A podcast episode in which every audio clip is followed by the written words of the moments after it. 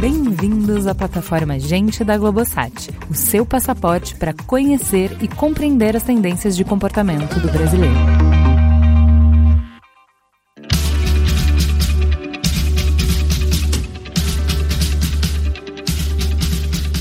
O que é feminino para você? Nos últimos anos, enquanto reconquistavam o espaço público, as mulheres quebraram velhos e ultrapassados conceitos sobre o que é ser mulher. As donas de casa, delicadas, cuidadosas e sensíveis, mostraram que também podiam ser, assim como seus pares masculinos, líderes poderosas e corajosas. Com esse novo papel social, vieram outras questões. Será que essas características são definidas pela genética e, portanto, intrínsecas ao gênero? Ou será que são ensinadas, aprendidas e até mesmo reforçadas pela sociedade? Entre mulheres que preferem ser princesas e as que assumem o papel da supermulher, qual é o espaço que a nossa sociedade permite para mulheres negras e trans se expressarem com liberdade, autenticidade e segurança? No momento em que a tecnologia e a vida em rede derretem todo tipo de modelo e padrão, qual o futuro do binarismo de gênero? Ainda faz sentido a gente pensar em coisa de homem e coisa de mulher? Para discutir as transformações do feminino, nada melhor do que uma mesa de mulheres plurais. Então a gente vai começar apresentando essas mulheres maravilhosas que vão nos conduzir nessa discussão. Vamos começar com a Ana Paula Chongani. Muito bem-vinda, que prazer te receber aqui. Prazer é meu, mas eu não respondo nada enquanto você não falar quem sou eu na noite. Preciso dessa Chongs, pergunta. eu quero saber quem é você na noite. Eu sou Ana Paula Chongani, sou fã do Mamilos. Eu sou uma mulher preta, endredada, mãe de uma criança preta, sou empresária, apresentadora do GNT esse ano e criadora de conteúdo na internet. Muito influenciou Perfeito. eu e a Cris. Muito, muito, muito. Já nos trouxe várias reflexões importantíssimas que a gente, inclusive, trouxe para o Mamilos. Ai, que bom, fico feliz. Fico feliz de estar aqui também, de novo. Do lado da Ana Paula, a gente tem Heloísa Pait, pela primeira vez no nosso estúdio. Seja muito bem-vinda, Heloísa. Fala pra gente quem é você na fila do pão. Bom, eu sou professora de sociologia, que é uma coisa meio careta, mas dentro disso procuro criar, procuro dar cursos mais dinâmicos e para mim é um prazer estar aqui falando com mais gente, saindo das paredes da sala de aula. Eu conheci a Heloísa num TEDx Salon lá na USP. Ela fez uma palestra super provocativa. Como que era o título? Era sobre mediação, mulheres e a mediação entre privado e público? Isso, era uma é, é a ideia de que a gente precisa defender o espaço privado que está sendo tão atacado, porque sem isso a gente nem fazer política a gente consegue. Então a gente precisa, nós mulheres, fazer as duas coisas. Muito bem, vou te provocar para trazer um pouco dessas suas reflexões aqui durante a nossa conversa, mas antes vou apresentar o nosso terceiro elemento, Jo Azevedo. Muito bem-vinda. Obrigada. É, Fala quem é você na fila do pão. Bom, meu nome é Joa Clandestina. Eu sou uma pessoa trans não binária. Me reconheço dessa forma muito por, tipo, esse lugar do masculino e do feminino nunca fazia muito sentido na minha vida, assim, nunca fez muito sentido. É basicamente desse lugar que eu falo, assim, e. e enfim, dentro dos meus trabalhos com arte e educação e tal, eu tento sempre trazer e levantar essas discussões que são ignoradas, assim, pelo mainstream, né? Principalmente quando a gente faz o recorte das pessoas trans, não existe grandes representações e grandes representações que sejam representativas, né? Então, acho que é bem dentro dessa pira, assim. Obrigada, obrigada por estar aqui. Obrigado. Gente, vamos começar perguntando o que, que é feminino pra vocês? Que é uma pergunta que já me tirou sono algumas vezes e que agora que eu tenho que explicar pra crianças, eu tenho um filho de 7 anos e uma menina de 5 anos, é mais fácil Sim. explicar o que, que é coisa de menino e coisa de menina, que isso eles mesmos já têm muito bem claro na cabeça deles, mas o que, que é feminino, aí a gente tá complexificando mais essa resposta. E aí, Chongs, o que, que é feminino pra você? Eu posso não saber? Eu acho que aqui é o lugar pra isso Ah, mesmo. então, então, eu acho que eu também tô num processo de ressignificar e de entender o, o que é o feminino para mim e o que é o feminino para essa sociedade. Podem ser coisas diferentes, o que é para mim e o que é para nossa sociedade. E eu também tô nessa demanda de explicar para uma criança de 5 anos o que é o feminino para ela e para a sociedade que ela vive. E é complexo, é difícil, mas hoje eu acho que o feminino tá posto. E não dá pra gente ignorá-lo ele a princípio. A gente aprende o que é um feminino, o que é o feminino até aqui. E a partir daqui, a gente vai ressignificar o que é o feminino pra gente, pra essa sociedade. Considerando que qualquer fenômeno social participa de uma transformação do que queremos, pensar o que é o feminino, para mim, ainda é utópico. Ainda é um processo de construção. Eu sei hoje o que, que me ensinaram do que é o feminino. A partir dali, eu só sei o que eu quero construir. Agora, o que é o feminino de fato, eu não sei. Heloísa, é ótimo que ela já deixou o gancho para você. Já fala do que, que nos ensinaram. O que que tá posto? O que que é o feminino? Olha, eu, eu vou falar de um autor, Irving Goffman, que eu sou super fã. É um autor que escreveu nos Estados Unidos, mais ou menos nos anos 50. E ele fala da representação do eu na vida cotidiana. Como é que a gente se apresenta. E ele tem, ele cita Simone de Beauvoir. Ele é muito interessante. E tem um momento que ele fala que as mulheres, as estudantes, daquela época, às vezes erravam as cartas que escreviam para os namorados, faziam erros de gramática, de ortografia, para que eles se sentissem melhor. Então, essa inferioridade, entre aspas, era algo completamente fingido, era um teatro. Eu acho isso muito interessante porque você pode pegar esse Goffman e falar: olha como ele é conservador, ele está falando isso sem crítica, ele só está apontando como as mulheres faziam. Mas por outro lado, você pode olhar para ele e falar assim: puxa, que legal porque eu posso parar de fazer isso. E aí as relações sociais vão ter que se reajustar. Então acho que como socióloga eu diria que o feminino é algo que a gente constrói a cada momento, através da roupa, dos gestos, da postura, etc. Às vezes endossando isso, porque não tem nada mal em conservar algumas coisas quando a gente escolhe isso, e às vezes questionando essas eh, representações, fazendo o contrário ou simplesmente ignorando. Eu acho que esse é um, um assim, pela discussão que a gente está tendo, eu acho que esse é um autor muito legal porque ele dá margem para muitas interpretações e uma ação, uma forma de se comportar também muito plural. Para a gente poder desconstruir, primeiro a gente precisa construir. Então a gente precisa partir de algum lugar. O que, que é o feminino? Qual é esse lugar de construção coletiva, de reconhecimento coletivo? Da onde vem? Feminino é o que gere? É o que vai cuidar. Feminino é a esfera doméstica. Feminino é a esfera da negociação. Feminino é a esfera da bondade, do calor humano, que... do carinho. O que, que é feminino? A gente pode então falar o que a gente aprendeu, porque como a gente vem nessa luta de desconstruir o tempo inteiro, é muito difícil responder o que, que é o feminino agora, porque eu, eu quero muitas coisas novas nesse feminino, entende? Mas o que eu aprendi como feminino, eu aprendi que, primeiro, que é coisa de mulher, ser feminina, que é... Ser feminina querendo dizer ser vaidosa. Vaidosa. Cuidar da beleza. Limpinha. Limpinha. Além disso, ser frágil, submissa aos homens. Dócil. Mãe, cuidadora, cuidadora dos filhos, cuidadora dos pais, enfim, submissa a essas relações. Sabe o que eu acho interessante da esfera do cuidado? Que ele perpassa qualquer relação, onde quer que você esteja. Então, por exemplo, se eu estou aqui num ambiente de trabalho, é esperado de mim e é feminino da minha parte oferecer água para vocês. Uhum. É feminino da minha parte oferecer para fazer a impressão que vocês precisam, Sim. trazer o caderno. O cuidado nas pequenas relações, que pode ser na relação doméstica de cuidar da casa, cuidar das crianças, cuidar dos idosos, cuidar cuidar dos enfermos, mas também pode ser no cuidado na sociedade como um todo. Uhum. E aí a gente vai falar das profissões ligadas ao cuidado. Ser professora, ser enfermeira, ser fisioterapeuta, ser fonoaudióloga, ser nutricionista. Então, tudo que está ligado ao cuidado pertence ao universo que a gente entende como feminino. Mas aí eu acho que o cuidado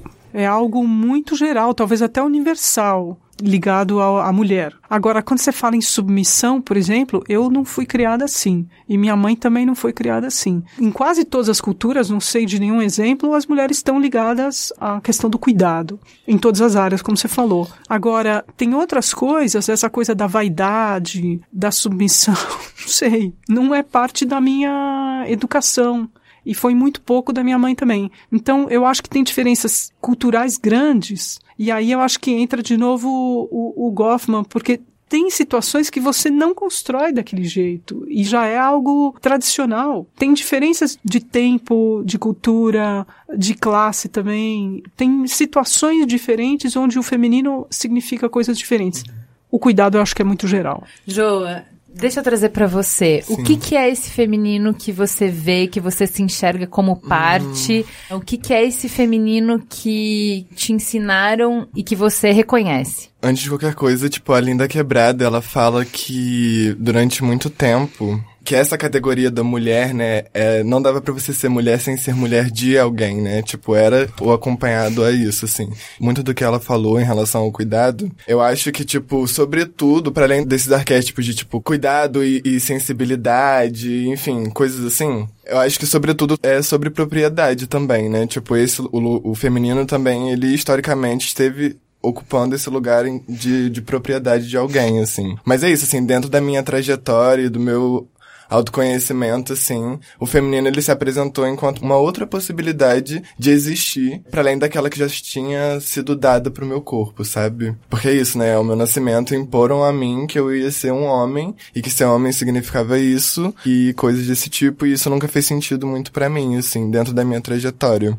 Então, o feminino ele aparece dentro dessa possibilidade mesmo de existir com esse corpo nesse lugar do feminino, que é uma coisa que faz mais sentido, assim. O que, que te designaram no momento em que olham o seu corpo e falam isso é masculino e que você fala não, isso não fala comigo? Muitas coisas, assim. Eu acho que vestimentas, assim, nunca fez muito sentido para mim, assim, porque é isso, né? Existiu alguns momentos da minha vida, tipo, na minha infância, essa coisa do masculino e do feminino realmente não fazia o menor sentido para mim, assim. Quando falaram assim, ah, você é homem, homem faz isso, ou homem não pode fazer isso, tipo, homem não pode brincar de boneca, homem não pode fazer qualquer outra coisa, assim. E, tipo, eu nunca automaticamente me identifiquei como uma, no lado feminino da coisa, sacou? Mas também nunca me senti representada em ser homem mesmo, então, tipo, acho que conforme eu fui elaborando e entendendo dentro do meu autoconhecimento, assim, que a construção do homem também é uma coisa que é muito limitante, né? Uhum. Tipo assim, é uma coisa que é muito castradora, assim. Como eu não, não acredito nisso, tipo, eu acho que, independente de qualquer coisa, eu sou eu e você é você.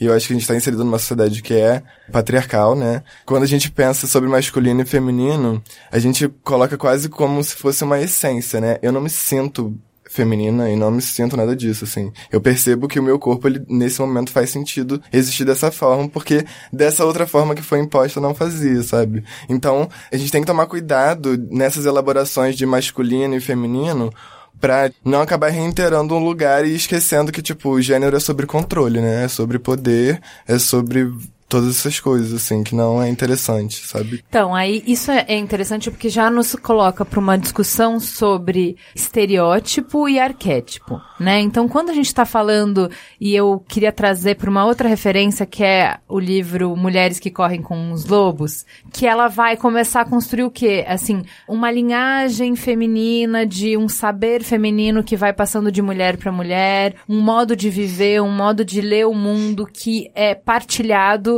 por várias mulheres. E aí, o que, que é esse mulher? O que, que é esse feminino? São aquelas que, por um lado, têm a capacidade de gerar filhos ou de criá-los, se não gerá-los, de criá-los, e aqueles seres que estão alijados do poder. O mundo se divide entre aqueles que podem ter coisas e que podem ter escolhas e que têm direitos políticos e aqueles que não têm.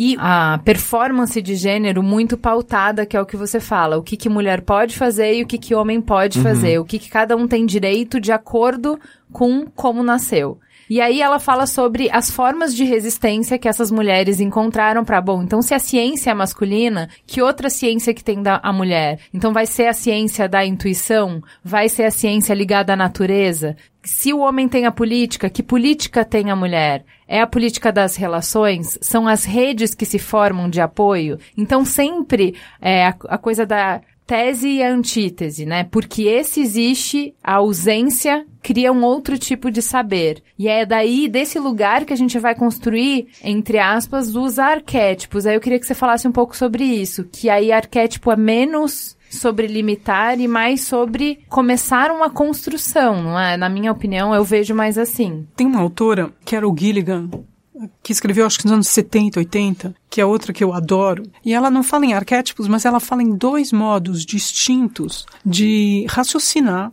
e de ver as relações humanas. Então, os homens teriam uma tendência e aí eu, é claro que isso tudo é um espectro, né? Quer dizer, não são todos os homens aqui, é uma, uma linha onde um você contínuo. é um, um contínuo, onde você é um pouco mais masculina num lado da tua vida, um pouco mais feminina no outro. Mas essencialmente, os homens teriam essa tendência de serem mais individualistas, mas isso não é egoísmo, é também respeitar o indivíduo, o outro, respeitar a barreira. E as mulheres teriam uma tendência de estar tá preocupada com a manutenção das relações, que é isso que você falou, é o cuidado Pode estar no trabalho, pode estar em casa. Quando você olha na realidade, quando você está convivendo, por exemplo, eu com os meus alunos, tem horas que eu falo, elabora mais, elabora mais, escreve mais no texto, descreve mais. E já me aconteceu mais de uma vez de um aluno falar assim, eu não tenho mais o que dizer.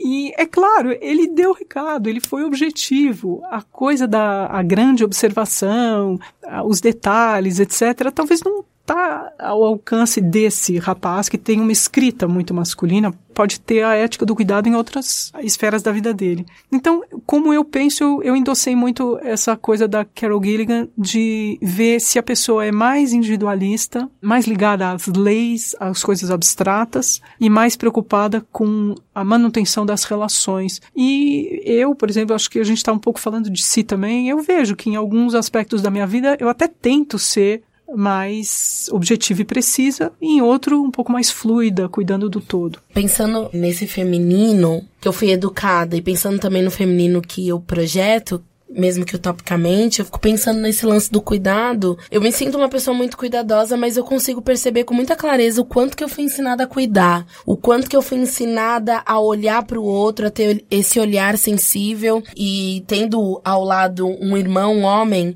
o quanto ele não foi ensinado as mesmas coisas do que eu. Então, assim, o quanto que disso é feminino, se eu fui ensinada e em muitos momentos da minha trajetória eu fui obrigada a cumprir com esses foi papéis. Foi validada por, eu acho. Mais do que, porque quando a gente fala obrigada, parece, ah, nossa, sua mãe, não, pode ser tão simples quanto um beijo quando você faz uhum. uma coisa certa, pode ser tão simples quanto um parabéns, filha, pode ser tão simples quanto o olhar de orgulho da tua mãe quando você fez uma coisa que é esperada de uma menina, Ou que até... é o que ela gostaria que você fizesse, tão simples quanto isso e tão inocente quanto isso, que eu acho que assim, quando a gente conversa sobre gênero, a gente precisa tirar um pouco o pé da crítica como um erro e é mais assim, ó, são estruturas. Isso estruturas que se reproduzem. E por isso que é interessante ter uma socióloga na mesa. Porque assim, ah, então, quando a gente vai pensar na performance de gênero do jeito que está, como está estruturado é, ah, homens são mais ambiciosos, mulheres são mais preocupadas com a relação. Homens são mais assertivos, mulheres dão voltas.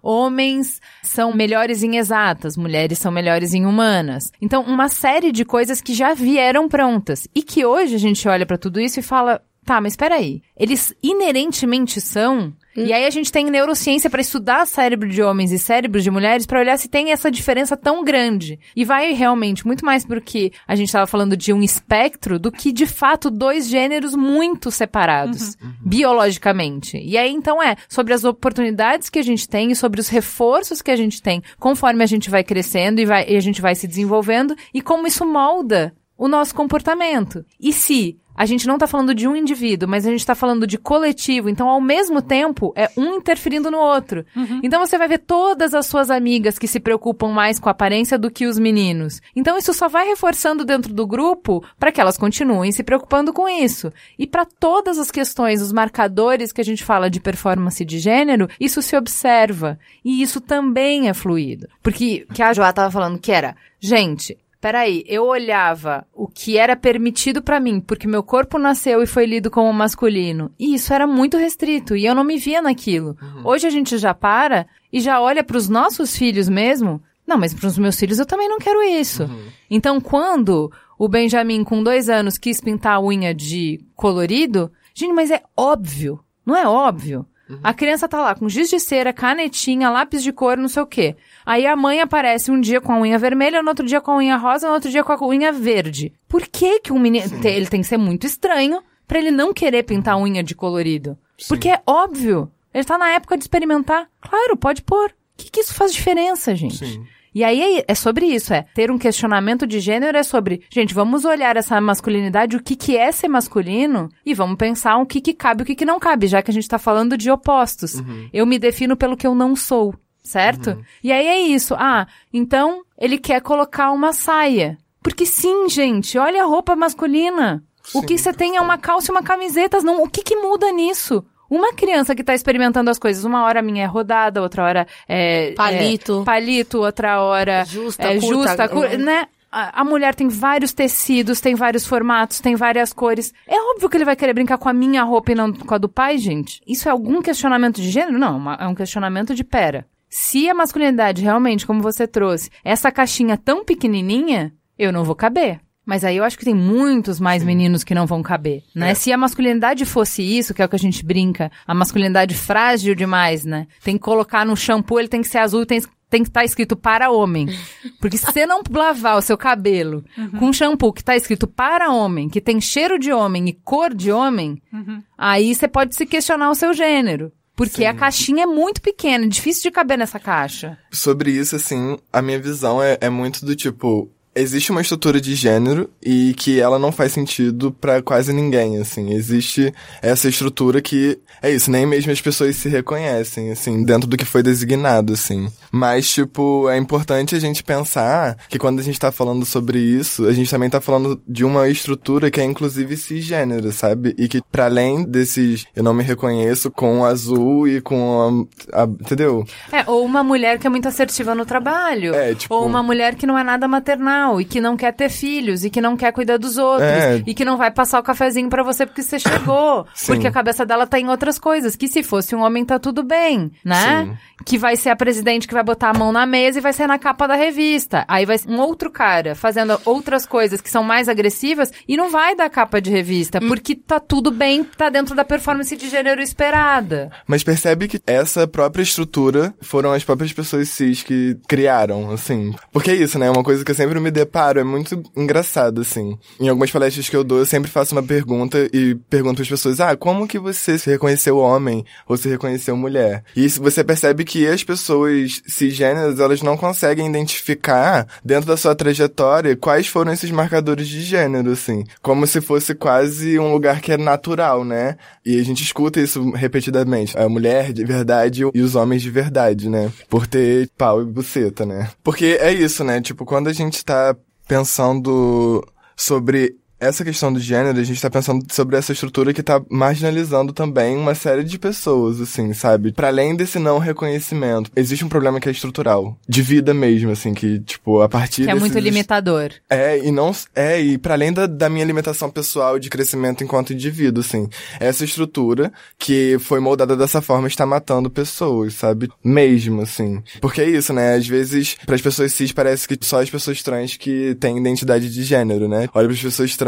e fala, ah, você se reconhece enquanto feminina porque você tá olhando pra toda essa palhaçada que inclusive você tá negando e tá reproduzindo dentro da sua trajetória. Quando na verdade todo esse problema foram vocês que criaram. Sim. Quando as pessoas trans são expulsas das escolas com 13 anos de idade, tipo, isso é um problema que a cisgeneridade criou, sabe? Pra eles não. E, e, de repente a gente vai descobrir que as pessoas cis também são fluidas, né? É. Quando a gente pensa nesses arquétipos de gênero. Porque pra mim, quando você diz, ah, não, eu quero chegar a alguém e eu não tenho que passar o meu café, é para além disso, é isso não ser só masculino, isso poder ser meu, poder ser meu. Então, mas é aí que eu acho que mora o arquétipo que é uma possibilidade. Porque daí a gente vai de novo pro contínuo que a Heloísa tava falando, que é assim, ó, tem esse universo aqui que a gente denominou feminino e a gente poderia ter denominado rosa, se quiséssemos. E tem esse universo, esse conjunto de possibilidades que a gente denominou masculino, poderia denominar azul, poderia denominar Y, e aqui X e ali Y, poderia denominar como quisesse, tá? Entendo que as palavras têm poder e têm significado e a gente molda o mundo através das palavras. Mas ficando por aí. E aí você poder fazer, o- olha, quando eu tô falando de trabalho, me identifico aqui, aqui, aqui. Em casa, me identifico aqui, aqui, aqui. Com as crianças, me identifico aqui, aqui, aqui. E você poder temperar as coisas dentro desse contínuo, que é isso que a gente tá falando mais. O que que isso assusta e por que que isso tá gerando tanta comoção? Eu acho Se a gente começa a escolher os arquétipos que estão à disposição e montar a nossa própria vida, E aí eu já não falo sobre feminino e masculino, mas aí eu falo de indivíduo mesmo. Eu, Juliana, sou assim e cada pessoa pode fazer da sua maneira. Aí a gente borra muito, muito, muito fronteira de gênero. Uhum. E é por isso que incomoda. Porque quando a gente fala de fronteira de gênero, a gente fala de poder. E é aí porque a gente fala de estrutura de sociedade. E é por isso que deixa muita gente angustiada. Você falou o que eu ia falar. que, que, assim, eu acho... eu acho... que tem duas opções no plano político, no plano da luta, que é uma, uma arena que a gente está entrando. Uma é atacar mais as estruturas de gênero em si. A outra é defender o indivíduo. Olha as palavras que você falou: escolha, poder, né? Eu poder falar, puxa, aqui eu quero ser, eu quero ter o meu dia de cabeleireiro, e eu, mas eu quero também ser respeitada no trabalho como homem, entre aspas. Então, esse respeitar-se a si mesmo como indivíduo, respeitar o outro como indivíduo, respeitar a criança como estudante numa escola, quer dizer, respeitar o outro em primeiro lugar, eu acho que aí, não sei se o, as barreiras de gênero são questionadas, elas perdem relevância. E para mim. Mas isso é questionar. É questionar, vai ter reação. Mas eu acho que a alternativa de lutar pelo direito do indivíduo, para mim, faz mais sentido, ela é mais democrática. Porque quando você vai nas identidades, você sempre vai esquecer de um. Porque toda identidade que você cria, você está deixando de lado uma outra. Quando você fala, não, vamos respeitar a pessoa, esse menino, o João da Silva. O que, que ele quer? Ele quer ser chamado de, sei lá, Maria. Ótimo, é ele que quer. Ele vai, ele vai ser melhor aluno por isso? Sim. Então é assim que vai ser feito. Tem algum problema? Isso vai atrapalhar alguém? Não. Então, eu acho que se a gente traz esse ângulo, Agora, é muito fácil falar, porque a gente está numa situação que a gente está sendo questionado eh, tanto os direitos individuais como os direitos de minoria. Mas sabe etc. por quê? Porque daí a gente sai do lugar do arquétipo e vai para o lugar do estereótipo. E o que que é? A gente tem atalhos para ler o mundo mais rápido. Então, por exemplo, eu estou na savana, eu vejo um leão se aproximar, eu não posso perguntar se aquele particular leão ele teve uma amizade com um humano, se aquele particular leão já comeu antes e, portanto, ele poderia estar afim de uma interação absolutamente amigável, se aquele particular leão é meio frágil e na verdade só precisava de um carinho e que eu ajudasse ele a tirar um, um, negócio na pata. Eu vi leão, eu entendi a ameaça, eu corri, eu me escondi, eu atirei, eu fiz alguma coisa, eu tomei uma ação que salva a minha vida. Então, este cérebro de lagarto que a gente tem, que é o que responde muito rápido, a gente se acostumou a, a gente compara coisas, classifica coisas e explica coisas muito rápido. E gênero é uma dessas mais rápidas que a gente tem e uma das que primeiro começa.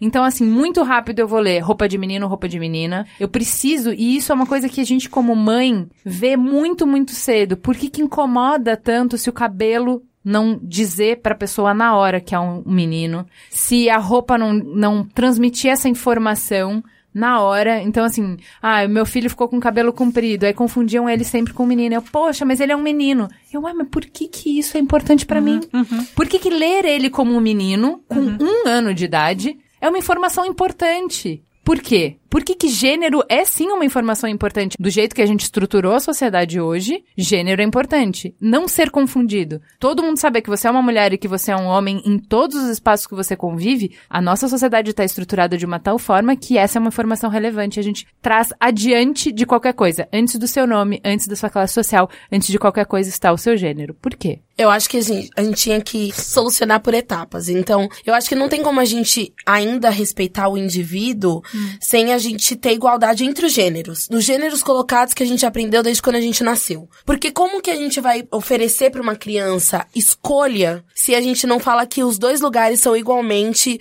possíveis e igualmente bacanas? Então esse é um primeiro ponto. Solucionado topicamente isso, aí eu acho que a gente pode se questionar o porquê que o gênero vem antes de tudo, às vezes inclusive antes do seu próprio nome, é menino ou menino. Mas não é, não é depois. Porque a gente tá falando de poder. É porque tem muita diferença entre os gêneros que é importante que se saiba que o seu saiba, gênero. Pra saber porque quanto poderoso não tiver, você é, né? E aí, vamos lá, vamos pra. Sabe o que, que a gente faz quando a gente fica num, num debate filosófico e a gente não tem resposta? A gente vai pra ficção. Porque na ficção eu tiro todas as referências que a gente tem desse mundo, das regras que tem, eu crio um mundo novo, coloco outras regras e a gente testa hipóteses. Tá bom.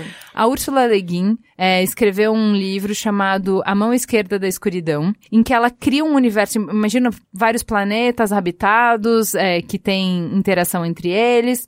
Existe um mundo onde todos os, os, seres são hermafroditas. E eles não têm relação sexual o mês inteiro. Tem a época do mês em que eles estão disponíveis para o sexo, e nessa época eles definem se eles vão ser feminino ou masculino. Então, nesse mês eu posso ser feminino, né? Na, no próximo mês eu posso ser masculino. Se eu fizer um casal, um casal para a vida inteira, eu posso, por exemplo, nesse filho eu que tenho, no próximo filho é você que tem. Se a gente tivesse esta biologia, vamos lá, hipótese. Como que isso afetaria a sociedade? E aí ela constrói essa sociedade. Como é que seria essa sociedade onde gênero de fato fosse relevante? É um super exercício, convido todos a lerem. E aí, lendo esse livro, que eu consegui enxergar como o gênero realmente é o primeiro marcador. É o, é o marcador que está presente na barriga da mãe. Ele já nos separa ali. E separa ali porque a nossa vida vai ser definida por isso, os lugares que a gente pode ocupar, as coisas que a gente pode fazer, o que é próprio e o que não é. Eu entrevistei a antropóloga Paula Pinto para um outro programa nosso e ela falou uma coisa muito legal, que é assim, não existe nenhuma sociedade em todos os tempos que não tenha performance de gênero posta. Não importa em qual tempo histórico,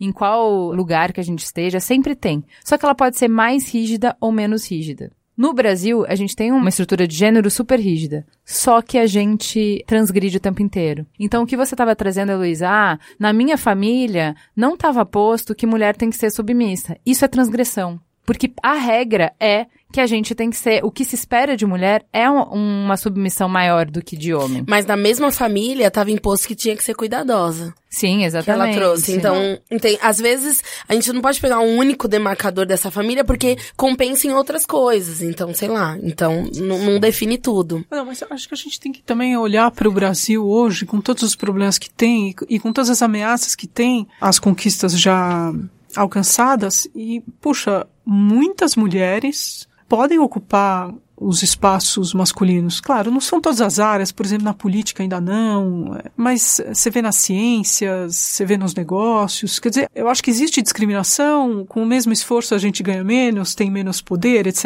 etc. Mas a gente está nos mesmos espaços. Então, e, o que ela quer dizer de rigidez é que não existem mudanças estruturais da sociedade para buscar a igualdade. Então, quando a gente busca igualdade, é pela transgressão, que é, não era para eu estar tá aqui, e não conduzindo um podcast. Né? Não era. Não tá posto isso. Mas mesmo assim eu vou lá e faço. A partir do momento que eu faço, a Xongani faz, muitas outras mulheres fazem, aí a gente muda a regra. Sim. Mas a gente não muda a regra estruturalmente. Sim. A gente muda através da transgressão. Do conflito. Então, né? a mulher não era para ser chefe, mas a mulher é chefe mesmo assim. Sim. E são tantas e tantas e tantas que uma hora é isso, mulher é para ser chefe, porque a gente mudou na base da porrada, na base da transgressão. E aí a gente tem que falar de proporção também. Claro que tem hoje mulheres em todos os lugares, mas qual é a proporção proporção disso. Ela não tá igual à proporção da nossa sociedade. Gente, 2% de CEO é mulher. É. Então, assim, então, a gente. É número é. tem muito número. Pelos marcadores da ONU, a igualdade de gênero, no passo que a gente está avançando, no Brasil especificamente, a gente demoraria mais 270 anos para alcançar uhum. igualdade de gênero. Então é por isso que importa gênero tanto. É por isso que o pessoal fica muito nervoso quando a gente quer deixar mais fluido o gênero, quando a gente quer dizer, não, mas espera aí, deixa eu escolher. Uhum. Qual diferença faz se ele tá usando saia? Que diferença faz se ele quer usar a unha colorida? Que diferença faz se ele quiser usar um cabelo comprido? Faz diferença, porque eu não vou conseguir te ler. E aí eu não uhum. sei qual é o seu lugar na sociedade. Sim. A gente pensar também que quando eu percebo essa questão da estrutura e desses arquétipos e tudo mais, é importante a gente pensar e refletir que esse lugar do feminino é um lugar que também está em disputa historicamente, né? Tipo, pensar que em determinado momento da história, as mulheres negras, por exemplo, elas não faziam parte da categoria de mulher. É assim como as travestis hoje não fazem. E aí, quando a gente pensa sobre essas estruturas, muito dentro dessa coisa que você estava falando, que o gênero vem primeiro e tudo mais, a gente não precisa analisar uma ficção, sabe? Se a gente olhar pra nossa realidade, existem pessoas intersexos que estão sendo todos os dias mutiladas, sabe? 1,4% da população mundial é intersexo. É a mesma quantidade de, da população de ruivos. Todo mundo conhece um ruivo, sabe? Então, provavelmente, todo mundo conhece aqui uma pessoa intersexo que nem sabe sequer que foi intersexo, sabe? Então, tipo. Porque ela não pode, porque é uma não possibilidade, porque o corpo dela é... buga o sistema. O sistema que fala, Exatamente. você tem direito a isso, você tem direito àquilo. Você ficou no meio, você Exatamente. não pode. São... E alguém vai escolher pra você um lado. Né? É, é, então, é aí que tá a parada, porque são dois caminhos. Tem o seu corpo buga o sistema e tem um corpo que é referencial. Assim, e aí esse referencial, para mim, é muito em relação ao corpo que é normativo mesmo, né? Nesse sentido, assim, é muito importante a gente falar também desses lugares que foram e são dados enquanto referenciais, assim. Assim como o lugar masculino está enquanto referencial pro, em relação ao feminino, teve muitos outros referenciais, né? Eu acho que isso também está diretamente relacionado a o quanto humano você pode ser, assim, quanto a humanidade é atribuída ao seu corpo ou não, assim. E aí isso vai se distanciando conforme você vai fazendo recortes, assim. Existem recortes que são acúmulos estruturais, sabe? Quando a gente pensa na situação de uma mulher negra, é muito inclusive na própria construção de feminilidade, sacou? E aí, assim como para as travestis, sabe? Assim como, enfim. E aí vamos, né? E aí eu acho que é um, uma discussão ótima. Existia um lugar que é um lugar de muito controle que é também a gente falou da caixa muito pequenininha da masculinidade, existia uma caixa muito pequenininha do que é feminino. Porque quanto menor fosse essa caixa, mais enlouquecida a gente estaria tentando entrar nessa caixa, mais esforço mais tempo, mais dinheiro, mais espaço mental a gente ia estar tá colocando em tentar entrar nessa caixa que a gente nunca entraria, porque de verdade ela não cabe ninguém, e menos a gente estaria questionando outras coisas. Como mulher negra, como é que você via esse referencial do que, que é mulher? Que mulher é essa? O que, que é feminino? O que, que é feminilidade? Eu acho que antes disso, ou junto com isso, complementar o que o Joa falou, que quando a gente não define um lugar, a gente perde a noção de humanidade. Isso é muito importante, né? A gente, quando a gente tem um gênero fluido, ou quando a gente, enfim, de alguma forma interrompe ou arquétipos ou qualquer estereótipo, a gente se distancia do que a sociedade lê como humano. E aí que tá o problema, porque quando a gente não humano, a gente participa menos dessa sociedade. Então, quando mulheres trans ou pessoas não binárias trans diz que não consegue trazer essa leitura imediata para a sociedade, elas são menos humanas, nós, pessoas que somos cis, que também quer de alguma forma interromper esses lugares colocados, a gente também se distancia da humanidade. Isso tem tudo a ver com as mulheres negras, porque se foi definido estereótipos e arquétipos de feminilidade, esses estereótipos foram definidos para mulheres brancas. E aí essas mulheres brancas, elas elas se tornam ali a liderança do que a gente entende do que é o feminino, como mulheres que são delicadas, mulheres que são feitas para o lar, que são feitas para o cuidado. Então, tudo que a gente vem falando até aqui, a gente tá falando de um estereótipo de mulher. E pensando fisicamente, o que, que é ser feminino? É uma mulher que é pequena, uma mulher que é mion, uma mulher que é magra, uma mulher que é clara, que tem que se proteger do sol, que vai ter insolação. Tudo isso são informações sobre mulheres brancas. Ou seja, o que a gente vê na nossa sociedade é que essas mulheres negras, elas são distanciadas de ser mulher e automaticamente são distanciadas de ser humanas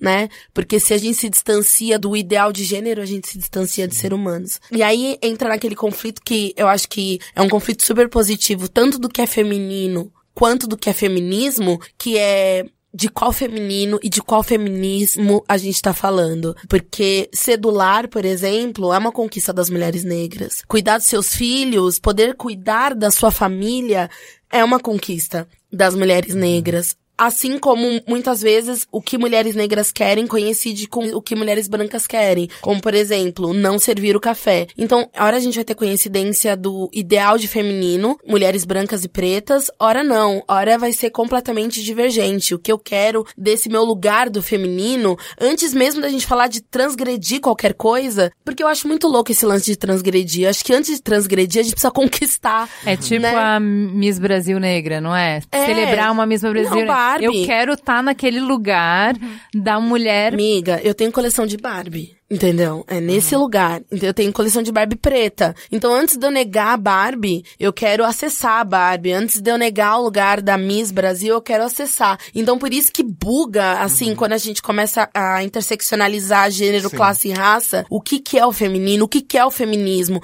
E aí eu concordo quando a Heloísa fala da individualidade, porque seria uma solução prática rápida. Vamos respeitar o indivíduo e suas escolhas. Seria a melhor solução de todas. Porém, não é possível num lugar, num país, num mundo onde indivíduos não são respeitados e a classificação de respeito em relação ao indivíduo, ou seja, tem indivíduos mais respeitados e outros menos. Então, a solução é simples se não fosse complexa, né? a solução seria respeitar esse indivíduo. Então, eu, enquanto mulher preta, para mim, ser a Ana Paula Chongani muito determinada é ser X, Y, Z. É cuidar da minha família, cuidar do lar, fazer as unhas e vestir calças de alfaiataria e gravatas. E lindo, né? Mas quais são essas leituras? E quando a gente fala de leitura, eu acho que a gente precisa ler o outro para organizar como que a gente vai ser, sabe? Porque a gente é tão lotado de preconceitos, tão lotado de coisas mal resolvidas que se eu não leio o outro eu fico vulnerável. Eu acho que esse é o ponto. É por isso que a gente quer a definição de gênero. Porque se eu não leio o outro, eu posso falar besteira, reagir errado. Eu fico vulnerável. E vulnerável no sentido negativo, porque somos preconceituosos, e no sentido positivo. E será que essa, por exemplo, a masculinidade está disposta a ser vulnerável? De, por exemplo, dar um beijo numa pessoa que ele não sabe se é mulher ou homem? Uhum. Será que ele tá disposto a isso? Então, mas é por isso que a gente tá falando que a gente nunca vai conseguir ter essa discussão enquanto tiver muita diferença entre gênero. Entre gênero. Porque quando não tiver mais diferença, se o beijo que eu vou Sim. dar não importa se é homem ou mulher, Sim. se o salário que eu vou dar não importa se é homem ou mulher, se o respeito que eu vou dar não importa se é homem ou mulher, se a oportunidade que eu vou dar não importa se é homem ou mulher, então o que é homem e o que é mulher vai importar Sim. menos, vai comover menos. Ou seja, tudo cai no feminismo e no racismo. Se a gente não resolver esse BOzinho aqui, grandão, essas do... não resolve o resto, entendeu? Sim. Aí a gente fica num, Eu acho que dessa aqui. discussão sobre o que é o feminino, assim, o que é mais interessante é justamente discutir isso que a gente tá fazendo aqui, que é o que é o feminino pra gente, entendeu? Como que a gente vai se entender nesse lugar e conversar pra gente poder começar a projetar uma possibilidade diferente da que já tá dada, sabe? Tipo, porque é isso, né? O que é o feminino, ele é muita coisa e é muita coisa diferente pra, dependendo do lugar que você fala. A gente falou muito sobre o que é o feminino e o masculino dentro da sociedade. Eu queria que a gente falasse sobre o que é referência pra gente. Então, assim, eu vou falar do que eu quero construir pra minha filha. Você vai falar sobre qual é esse feminino que te espelha, qual é o feminino que você quer ser, o que, que é o aspiracional para você. Vamos aí, Chongs, o que, que você quer para sua filha? Você fala assim, filha, isso aqui é o feminino. Eu acho que para mim o feminino que eu quero para minha filha e para mim mesmo, que dá, dá tempo, eu tenho fé que dá tempo, é a liberdade, mas a liberdade de ser e a liberdade de não ser. Porque só a liberdade de ser sobrecarrega saca? Sobrecarrega porque eu preciso ser uma boa profissional, preciso ser uma boa mãe, eu preciso ser uma boa em casa, eu preciso transar maravilhosamente bem, preciso ser gostosa pra caralho. É muita coisa. Então, para mim, o feminino é eu poder não ser. Ou decidir o que eu quero ser naquele dia. Então, o que eu gostaria de construir, por exemplo, pensando em raça, sendo eu uma mulher preta, é acessar esse lugar da fragilidade. É um lugar que me foi negado e que eu gostaria de construir. Então, poder chorar. Nossa, você é forte, né, Ana Paula? Não, não sou. Eu falo sobre Ciana, gente. Eu, eu desço no batente ali chorando, entendeu? Me deixa chorar. Nossa, eu às vezes eu faço esse exercício de perguntar para as pessoas como você me imagina. Eu imagino que você não chora. Elas não imaginam isso, elas estão lendo em mim a partir dos seus racismos. Então, é, enquanto mulher preta pensando em raça, eu gostaria de construir esse lugar da fragilidade, esse lugar da beleza e esse lugar da naturalização da minha existência. Poder falar sobre a minha cor preferida. Então, para mim, isso seria um, um lugar de mulher preta que eu gostaria de construir. E como mulher, eu gostaria da liberdade de não ser super. Eu não quero ser protagonista na criação das minha, da minha filha. Eu acho que ser uma mãe não protagonista na criação significa dividir melhor esses afazeres. Não quero ser protagonista nem no amor e nem no cuidado. E quero ter liberdade profissional. E liberdade profissional é não ter necessariamente que responder ao que as pessoas esperam de mim, e sim responder no que eu sou melhor em fazer. Esse pra mim seria o nome feminino. Pouco, né? Eu só falei tem de caminho, mim, não falei da minha amiga, filha. Tem caminho, tem muita transgressão nesse caminho. E tem. você, Heloísa? Minha mãe foi uma, uma professora universitária, uma pessoa que batalhou muito por espaços quando ainda era muito difícil. E eu achei, vendo o exemplo dela, eu achei que ia ser muito fácil. que bonitinha, tão né? ingênua, Porque... pequena Heloísa. Exatamente, pequena Heloísa, ingênua. E eu acho que tá sendo, não sei se tão difícil, mas bastante difícil para mim eu acho que é, ela tinha alguns desafios e a gente encontrou outros, talvez a gente tenha querido mais também. E eu tô um pouco surpresa, assim, com essa reação antifeminista, assim, que tá tendo no mundo inteiro tal. Então, eu acho que a gente, isso tá me fazendo pensar muito, até fazer um marketingzinho. A gente lançou uma revista online, a Pasmas, que está aberta para mulheres que queiram falar ou sobre profissão ou sobre a própria experiência pessoal. Um espaço nosso, informal, uma revista eletrônica, com essa pegada de tentar pasmas, né? Tentar entender, oi, o que está acontecendo? Adorei o nome. Muito bom. Obrigada. E eu acho que para mim, o que, que eu quero para as minhas sobrinhas é que eu acho que um pouco elas vão ter que lutar, mas eu, eu quero que elas se permitam, acho que é parecido com o teu, eu acho que eu, eu quero que elas se imponham, claro, objetivos, mas também se permitam, às vezes, tropeçar, ser frágil, aceitar, e se aceitar sem os estereótipos, tanto da mulher vencedora, que também é um outro estereótipo que pode ser uma camisa de força. Então, eu acho que eu, eu espero que, se eu quis liberdade, etc., eu acho que. Eu, e liberdade elas vão buscar de qualquer jeito. Que o recado que eu daria para elas é: se aceita, se permita e se reconheça enquanto mulher. E você? Ai, olha, eu fico muito pensativo, assim, quando sou questionada sobre isso, porque. Sei lá, eu acho que as pessoas trans ainda no Brasil ainda estão num lugar que é muito muito urgente, sabe? Então eu, não, eu consigo elaborar algumas aspirações, assim, mas ainda é muito dentro do lugar do que eu projeto para as travestis e para as pessoas trans, sabe? E aí eu não sei, assim, o que eu desejaria, né, para esse novo feminino, assim, falando do lugar que eu falo, seria a possibilidade de vida, assim, para essas minhas irmãs e para os meus irmãos também, né? Porque só tem, existem homens trans. Então, sei lá, assim, autonomia, possibilidade efetiva de disputa de território, sabe? Eu acho que a gente ainda tá caminhando para criar essas possibilidades, mas, tipo, ainda tá muito urgente, sabe? Então, eu acho que eu, quando eu vou falar sobre isso, eu falo de um lugar que é de, muito, de muita urgência mesmo, de sabe? Vida, tipo, de, de vida. Me deixa viver. Me deixa, me deixa viver. Ser me deixa ser e aí me deixa viver mesmo, gata, porque 90% da população trans hoje se encontra em situação de prostituição. 90% não está inserido no mercado formal de trabalho. A expectativa de vida de uma pessoa trans no Brasil é de 28 anos. Essa é a expectativa de vida da Idade Média. Então, eu acho que o que eu desejo para minhas irmãs é vida em abundância, assim, muita vida, muita possibilidade, muito emprego, entendeu? é, eu acho que é bem por aí, assim para mim, o que eu gostaria é que a gente diminuísse essas diferenças entre o acesso, diferença de poder de gênero, né, do que, que homem e mulher pode, para que a minha filha tivesse a possibilidade de construir essa noção de feminino dela, do que que ela é. é e principalmente que essa diminuição das diferenças passasse por uma valorização dos territórios que são tradicionalmente vistos como femininos. Então eu tô chamando isso de arquétipo, mas são esses territórios, qual é o lugar, qual é a performance da mulher, então, a delicadeza. Por que, que a força vale mais que a delicadeza? Então eu quero que a minha filha possa ter coragem, que ela possa ser forte, mas eu não quero que isso valha mais do que a delicadeza, do que a sensibilidade. Eu quero que a minha filha possa ter ambição, que ela possa querer chegar mais longe, mas que isso não tenha um valor maior do que o cuidado. Que isso não tenha, entende? Porque o que eu percebo é que a gente fez um pouco porque eram lugares de poder diferente. A gente falou assim: eu quero também acessar aquele lugar. Me deixe ir para o outro campo, porque aquele lá tem o poder. E eu quero que os campos tenham equidade para que eu possa pegar coisas de ambos os campos e construir o meu feminino dentro disso. Uhum. Porque eu vejo isso assim, poder falar de sentimentos, poder falar da beleza, poder se ocupar disso sem ser menos. Então, eu vou dar um exemplo muito bobo que eu dou bastante aqui, é, que é assim: meninos gostam de filme de ação e isso é um blockbuster. Se a menina vai gostar de um romance água com açúcar e a qualidade de roteiro e de produção é muito similar dos dois, são descartáveis enquanto produção artística, mas não é feio o menino gostar disso e é menos a menina gostar disso, entendeu?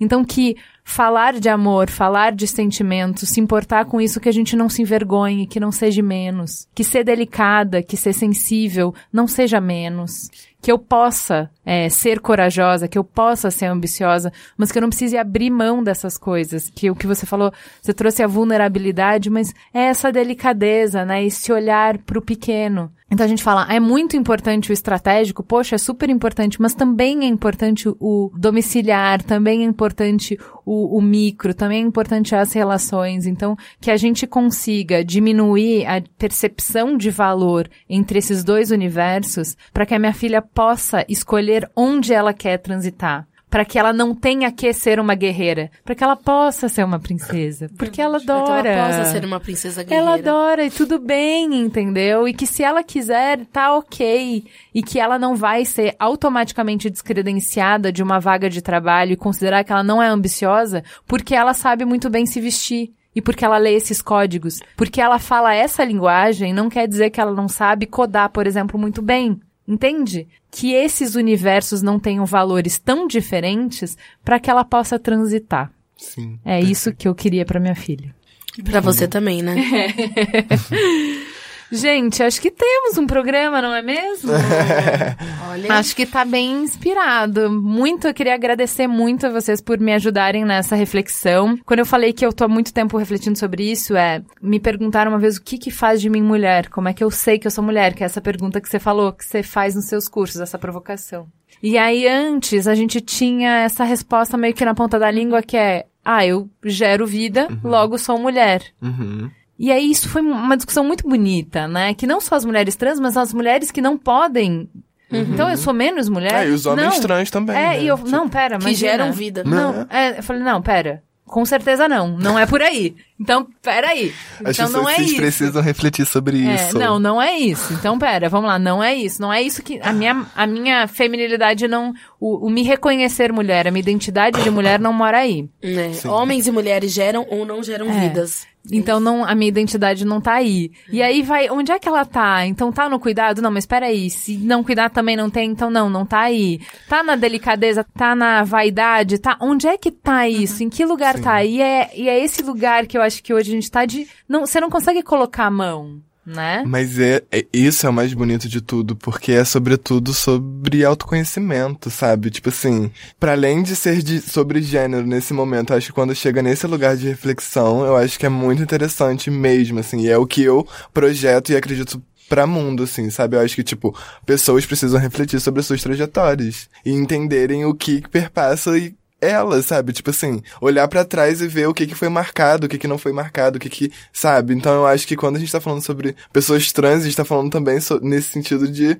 muito mais sobre um processo de autoconhecimento do que qualquer outra coisa, assim. E aí eu fico muito feliz de saber que pessoas cisgêneros estão refletindo sobre isso também, sabe? Porque, enfim, isso é tudo, né? Gente, muito, muito obrigada. Eu queria agradecer vocês Tudo. por terem vindo, por essa conversa incrível que vai me deixar pensando muito, muito tempo. Obrigada, Nossa, viu? Tudo, eu adorei. Achei muito legal também. Foi tudo mesmo. Dias e dias. Bem legal, né? Foi um... Foi Conversas que não acabam, né? Eu adoro. Minhas preferidas. obrigada, gente. Gente, é onde tudo começa. É o ponto de partida. Gente é matéria-prima para criar algo novo e relevante. Uma fonte de conhecimento viva que revela comportamentos, histórias e tendências. É inspiração. Sua próxima grande ideia começa com Gente, a plataforma de insights da Globosat. Para conhecer mais, acesse gente.globosat.com.br.